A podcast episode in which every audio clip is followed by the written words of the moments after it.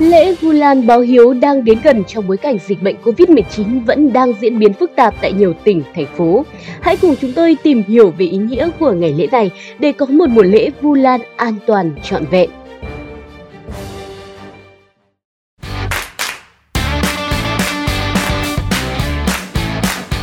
Lễ Vu Lan xuất phát từ sự tích Bồ Tát Mục Kiền Liên, một trong những đại đệ tử của Phật Thích Ca Mâu Ni, đã cứu mẹ mình ra khỏi kiếp ngạ quỷ quỷ đói nhờ tấm lòng hiếu thảo của mình. Ngài Mục Kiền Liên dùng tấm lòng thành của mình và thực hiện việc cúng dường tam bảo, thánh tăng khắp mười phương vào đúng ngày rằm tháng 7. Nhờ công đức đó, mẹ của Ngài đã được giải thoát. Đức Phật chỉ dạy, chúng sinh ai muốn báo hiếu cho cha mẹ thì cũng có thể dùng cách này vào ngày rằm tháng 7. Kể từ đó, lễ Vu Lan hay còn gọi là Pháp Vu Lan Bồn ra đời để những người con có dịp đền đáp công ơn của đấng sinh thành hiện còn hoặc đã qua đời, cũng là để cứu vớt chúng sanh muôn loài. Chia sẻ những giá trị tinh thần cao đẹp của lễ Vu Lan báo hiếu, Hòa thượng Thích Thiện Nhân, Chủ tịch Hội đồng trị sự Giáo hội Phật giáo Việt Nam nhấn mạnh, đại lễ Vu Lan báo hiếu là một trong những minh chứng rõ ràng của sự gắn bó trong hơn 2.000 năm qua giữa đạo và đời, giữa Phật giáo và dân tộc. Theo Đại Việt Sử Ký Toàn Thư, lễ Vu Lan được du nhập vào Việt Nam từ khoảng năm 1072. Đối với người Việt Nam, lòng hiếu thảo vốn in sâu đậm trong tâm hồn, nên tinh thần Vu Lan báo hiếu cũng như đạo Phật rất dễ hòa nhập vào phong tục tập quán của người dân.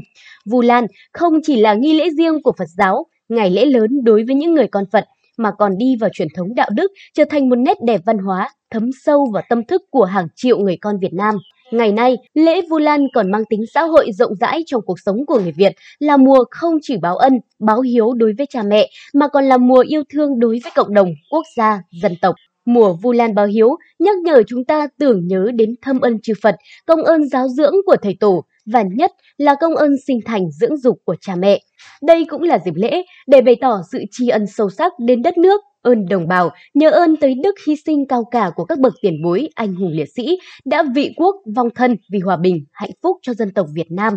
Hòa Thượng Thích Gia Quang, Phó Chủ tịch Hội đồng trị sự Giáo hội Phật giáo Việt Nam nhấn mạnh rằng, Phật tử cần hiểu rõ ý nghĩa Vu Lan để thực hành hạnh nguyện tri ân, báo ân, báo hiếu theo đức hạnh của Ngài Mục Kiền Liên trong kinh điển Phật giáo và theo đạo lý uống nước nhớ nguồn của dân tộc và tín ngưỡng tâm linh thờ cúng tổ tiên của người Việt. Phật tử cần báo đáp đủ tứ trọng ân, ân cha mẹ, ân thầy tổ, ân tam bảo và ân quốc gia xã hội theo tinh thần tri ân, báo ân của người con Phật một cách thiết thực có ý nghĩa. Năm nay, ngày lễ Vu Lan là ngày 22 tháng 8 dương lịch. Trước tình hình dịch COVID-19 căng thẳng, Hòa Thượng Thích Thiện Nhân, Chủ tịch Hội đồng trị sự Giáo hội Phật giáo Việt Nam đề nghị tăng ni Phật tử các chùa, cơ sở tử viện tiếp tục thực hiện cấm túc, ai ở đâu ở đấy, không tập trung đông người tổ chức nghi lễ bông hồng cải áo và các nghi lễ khác trong ngày lễ Vu Lan. Giáo hội Phật giáo Việt Nam cũng kêu gọi tăng ni Phật tử bằng hành động thiết thực nhất, ý nghĩa nhất trong ngày lễ Vu Lan năm nay, hãy tiếp tục phát tâm ủng hộ, đóng góp nguồn lực vào trong quỹ phòng chống dịch COVID-19 và quỹ vaccine phòng chống dịch COVID-19, cùng các cấp chính quyền đảm bảo mọi người đều được tiêm vaccine và đảm bảo an toàn sức khỏe cho nhân dân.